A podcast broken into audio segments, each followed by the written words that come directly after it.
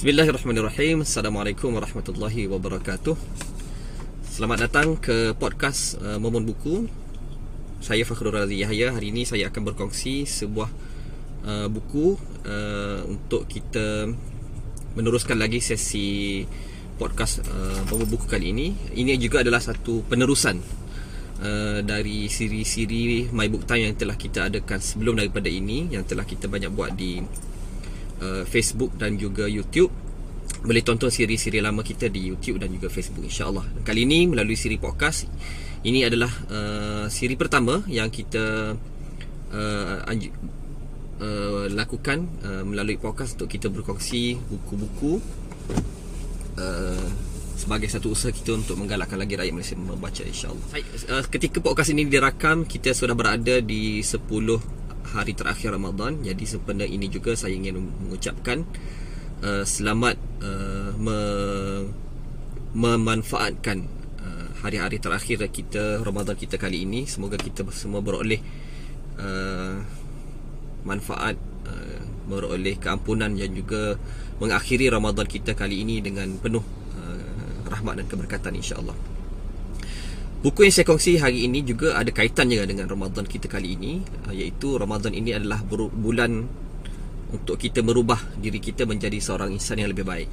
Jadi saya memilih uh, buku untuk dikongsi sempena Ramadan kali ini dan juga sempena perubahan yang kita lakukan di momen buku iaitu sebuah buku yang berjudul Eco Shift Holistic Transformation Towards Environmental Sustainability sebuah buku yang ditulis oleh Profesor Datuk Seri uh, Zain, Dr. Zaini Ujang bekas uh, Ketua Setiausaha Kementerian Alam Sekitar dan Air bekas dia pernah menjadi Ketua Setiausaha kepada tiga kementerian juga pernah menjadi uh, Naib Chancellor di Universiti Teknologi Malaysia Uh, dan buku ini di, beliau karang semasa beliau menjadi Vice Chancellor lah Vice Chancellor di UTM Okey, kenapa saya pilih buku ini? Pertama, buku ini ianya tentang perubahan. It's about change. Macam mana nak merubah Dari satu uh, keadaan ke keadaan yang lebih baik Dan buku ini memfokuskan perubahan itu ke arah perubahan uh, Ke arah kehidupan yang lebih green, uh, eco.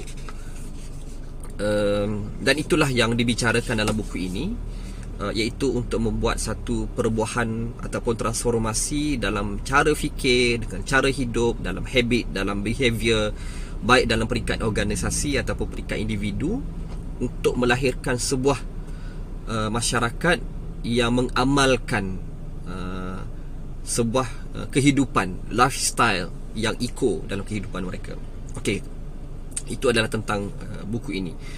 Uh, lepas tu uh, buku ni sebenarnya menarik. Banyak benda menarik tentang buku ni dari sudut layout dia dan dalaman dia. Saya mungkin saya akan kongsi sedikitlah.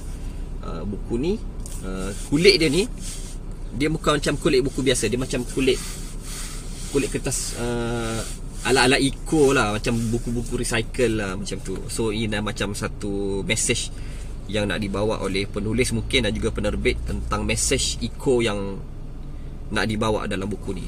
Menarik buku ni. Cuma harga dia agak pricey, agak mahal. Uh, dan saya rasa uh, bukan semua kedai ada jual lah buku ni. Kena dapatkan di kedai-kedai tertentu. Buku ni diterbitkan oleh uh, ITBM, Institut Terjemahan Buku Malaysia dengan kerjasama UTM Endowment Fund. Uh, okay. Uh, pertama pertama yang kedua dah uh, kenapa kita, saya syorkan kita semua uh, pakat-pakat baca buku ni. Ada tiga sebab. Uh, tiga sebab kenapa kita semua kena baca buku ni dan saya cuba simplify. Uh, pertama buku ni walaupun dia bicara dan dia cakap tentang eco eco shift perubahan dari sudut mind setting perubahan dari sudut uh, lifestyle perubahan dari sudut organisasi dan juga uh, personal level tentang eco tapi sebenarnya message ataupun uh, isi kandungan buku ni boleh diterapkan dalam semua aspek hidup. Terutama sekali bagi mereka yang terlibat dengan organisasi. Sama ada mungkin persatuan mahasiswa kalau uh, kelab apa-apa NGO ataupun termasuk juga agensi-agensi kerajaan. Termasuk juga kalau syarikat-syarikat nak buat perubahan uh, dalam syarikat tu. So apa yang Prof Zaini terapkan dalam buku ni boleh diimplementasi dalam pada saya lah dalam semua aspek tidak hanya berkaitan dengan eco so kalau sesu, kalau siapa-siapa nak uh, buat perubahan lah uh, dalam hidup dia mungkin ataupun dalam macam kita dalam kalau mau buku ni dalam NGO kita nak bawa perubahan dalam masyarakat dia pun kita boleh ambil uh, perkongsian yang uh, Prof. Zaini Ujang uh, tulis dalam buku ni. Pertama. Yang kedua kenapa kena baca buku ni? Mana nota uh, buku ni sebenarnya walaupun ditulis oleh profesor dia dan dia sebenarnya memang agak ilmiah. Tapi prof dia okey siapa siapa tengok YouTube mungkin boleh tengoklah. Uh, dia sangat banyak gambar rajah tau. Dia simple. Uh, Prof Zaini telah me, me, dalam ni dia banyak teori-teori uh, yang dikongsi tapi telah dimudahkan dengan begitu baik uh, oleh penulis. Dan siapa-siapa baca ni memang menarik sebab banyak gambar colourful. Dia bukan hitam putih dia semua page tu colour. Uh, banyak uh, apa ni? Uh, saya rasa lagi banyak gambar dari tulis pun. Uh, maksudnya satu page tu gambar satu page tulisan. Tulisan ni pun besar-besar. So memang kita rasa enjoy untuk baca buku ni. Uh, dan yang ketiga untuk uh, siapa-siapa yang suka penulisan ataupun konten yang agak ilmiah lah mungkin yang cenderung kepada akademik sikit kenapa ras kita akan rasa puas baca buku ni sebab Prof. Sandi Ujang dia dikongsi sangat banyak teori-teori lain. Saya rasa tak kurang 20 konsep ataupun teori daripada buku-buku lain yang dimasukkan ke dalam buku ni menyebabkan kita rasa kita tahu banyak benda. Kita tak hanya tahu tentang buku ni tapi kita turut tahu tentang teori-teori lain, teori uh, behavioral change, tentang ikigai, tentang kaizen, tentang uh, ekosofi, uh, banyaklah uh, dari buku Seven Habits pun dimasukkan dalam buku ni. Uh, jadi kesemua uh, knowledge tadi tu pengetahuan ilmu tadi tu kita dapat dengan hanya buku ni dan dia akan trigger kita untuk macam Google lah. oh benda ni kita baru tahu mungkin kita akan Google so knowledge tu akan sangat banyak tapi dipersembahkan dengan cara yang sangat uh, menarik dengan visual uh, gambar rajah yang banyak. Siapa-siapa suka yang jenis orang visual akan sukalah buku ni.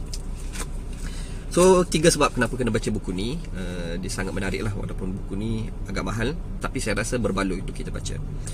Okay, konten buku ni. Apa yang Prof. Zaini Ujang uh, share tentang buku ni? Saya rasa saya nak simpelkan Kita cuba kena faham tiga benda je Bila nak baca buku ni Dalam nak membuat perubahan Dari satu tahap ke satu tahap yang lain Dari satu perubahan yang uh, masyarakat Tak mengamalkan cara hidup eco Kepada mengamalkan cara hidup eco saya rasa kena faham tiga perkara daripada buku ni.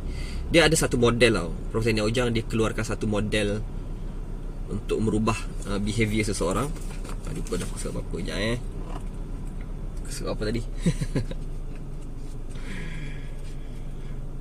Kalau siapa tengok YouTube mungkin boleh tengok uh, Sekejap eh, sekejap eh Sorry, sorry, sorry Ataupun nanti mungkin Kita cut lah bagian ni uh.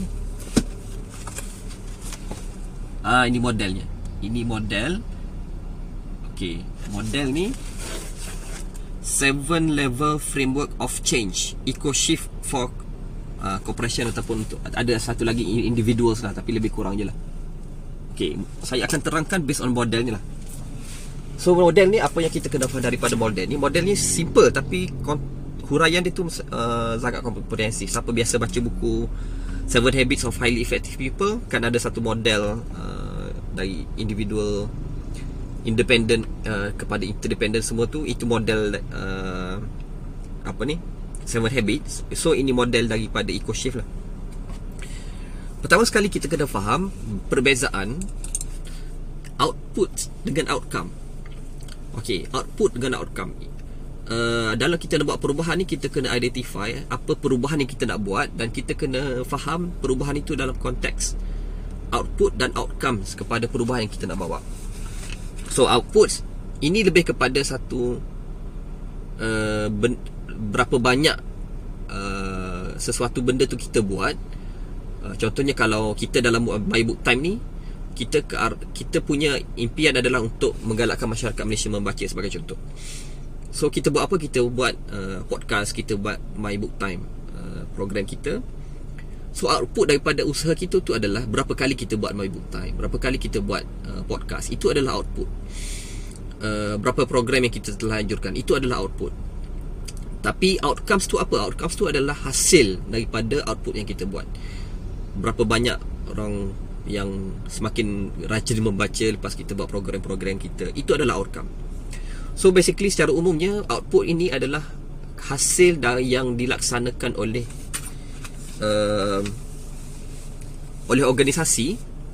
Berbeza dengan outcome ianya hasil perubahan yang dilaksanakan oleh seseorang individu. Uh, saya ulang. Uh, output ini adalah kayu ukur Uh, sesuatu yang dilaksanakan ataupun perkara-perkara yang dilaksanakan oleh organisasi uh, outcome ini adalah lebih kepada perubahan uh, yang terlaksana oleh uh, individu-individu. So ini membawa kepada perkara kedua yang kita kena faham daripada buku ni iaitu uh, dalam model ni juga Prof sharekan kat bawah ni adalah organizational domain yang ke atas ni adalah uh, personal domain. Uh, personal domain. Uh, ada perkara-perkara yang boleh dibuat perubahan oleh organisasi. Ada beberapa perubahan yang nak yang hanya boleh dilakukan oleh individu. So, uh, Prof pecahkan, penulis pecahkan apakah yang perlu dilaksanakan oleh organisasi, apakah yang perlu dilaksanakan oleh individu untuk mencapai uh, output tadi oleh organisasi dan juga untuk mencapai outcome oleh individu. Uh, jadi kalau kita tengok apa-apa perubahan yang kita nak bawa dalam masyarakat, dalam organisasi, dalam syarikat, dalam NGO, dalam agensi kerajaan dan sebagainya, kita boleh ukur benda tu melalui ataupun kita boleh uh, pecahkan pelaksanaan itu melalui uh, apa yang perlu dilakukan oleh organisasi dan apa yang perlu dilakukan oleh uh, individu. Uh, itu adalah perkara kedua yang kita kena faham daripada framework ni. Dan perkara ketiga adalah macam mana kita nak bridge. Model ni dia ada satu satu benda dekat tengah ni. Uh, yang merah ni. Bawah ni adalah organisasi domain atas ni adalah personal domain. Yang tengah ni adalah macam mana organisasi tu nak bridgekan dari agenda-agenda organisasi kepada uh, agenda-agenda yang boleh dilaksanakan oleh individu. Sebagai contoh. Sebagai contoh, kalaulah sebuah kerajaan, contohnya dalam benda ni uh, dalam perubahan yang nak bawa dalam eco shift ini, saya ni contoh saya bagi sendiri bukan daripada buku. Katalah kementerian uh, kementerian alam sekitar nak uh, membuat uh, untuk uh, apa ni? Nak memastikan rakyat Malaysia ni mengamalkan cara hidup uh, yang lebih sustainable, yang lebih uh, lestari, yang eco. Maka uh, kementerian kena akan buat program. Program apa? 1 2 3 4 5 program yang akan buat dalam setahun mungkin uh, 20 program. Tapi itu adalah output. Tapi macam mana nak kerajaan nak memastikan ada perubahan juga di peringkat individu. Uh, itulah adanya bridgingnya Maksudnya ada cara strategi yang perlu dilaksanakan oleh organisasi supaya perubahan itu pun akan dilaksanakan di peringkat individu iaitu uh, informing, consulting, involving, collaborating dan empowering. Setiap ini ada level dia lah. Level pertama informing, level kedua consulting, level ketiga involving, level keempat collaborating dan akhir sekali adalah empowering. Dari situlah barulah akan uh, adanya agenda yang dia bawa oleh kerajaan itu ataupun oleh kerajaan lah yang macam kalau benda ni ada oleh kerajaan akan sampai ke individu-individu uh, dan akan diamalkan oleh individu lalu akan membuahkan uh, outcome yang kita ingin capai lah dalam sebuah perubahan uh, eco. Jadi uh, itu saya rasa uh, intipati daripada buku ni saya cuba simpul ringkaskan. Siapa nak baca buku ni boleh cari, harganya mungkin agak mungkin agak mahal tapi saya rasa really worth your your money lah. Uh, buku ni sangat uh, memberi pencerahan dan juga dia ada wow moments tau bila kita baca buku ni. Oh, oh bila baca bila kita baca tu akan satu sampai satu beberapa tempat tu kita oh kita akan oh wow uh, macam tu. Lebih kurang lah. Uh, tu saya rasa untuk buku Eco Shift. Uh, macam mana kita nak laksanakan sesebuah perubahan dalam masyarakat? Dan benda ini juga masa saya baca pun saya refleks lah dengan apa yang kita buat di NGO kita di persatuan yang kita ada dengan uh, apa ni uh, usaha-usaha yang kita nak buat peringkat organisasi. Nak pastikan benda tu juga sampai uh, kepada uh, individu-individu uh, dan apa yang kita nak lakukan adalah perubahan itu merangkumi kesemuanya sekali. Output yang dilaksanakan oleh organisasi dan juga outcome yang diamalkan oleh individu-individu dan keseluruhan inilah yang akan membawa kepada satu perubahan transformasi dalam kehidupan uh, masyarakat menuju kepada ke arah kehidupan yang lebih uh, sustainable ataupun yang lebih lestari. Itu saja saya daripada uh, saya. Terima kasih kerana mendengar Uh, sesi podcast kami. InsyaAllah lepas ni akan ada lagi siri-siri seterusnya. Assalamualaikum warahmatullahi wabarakatuh.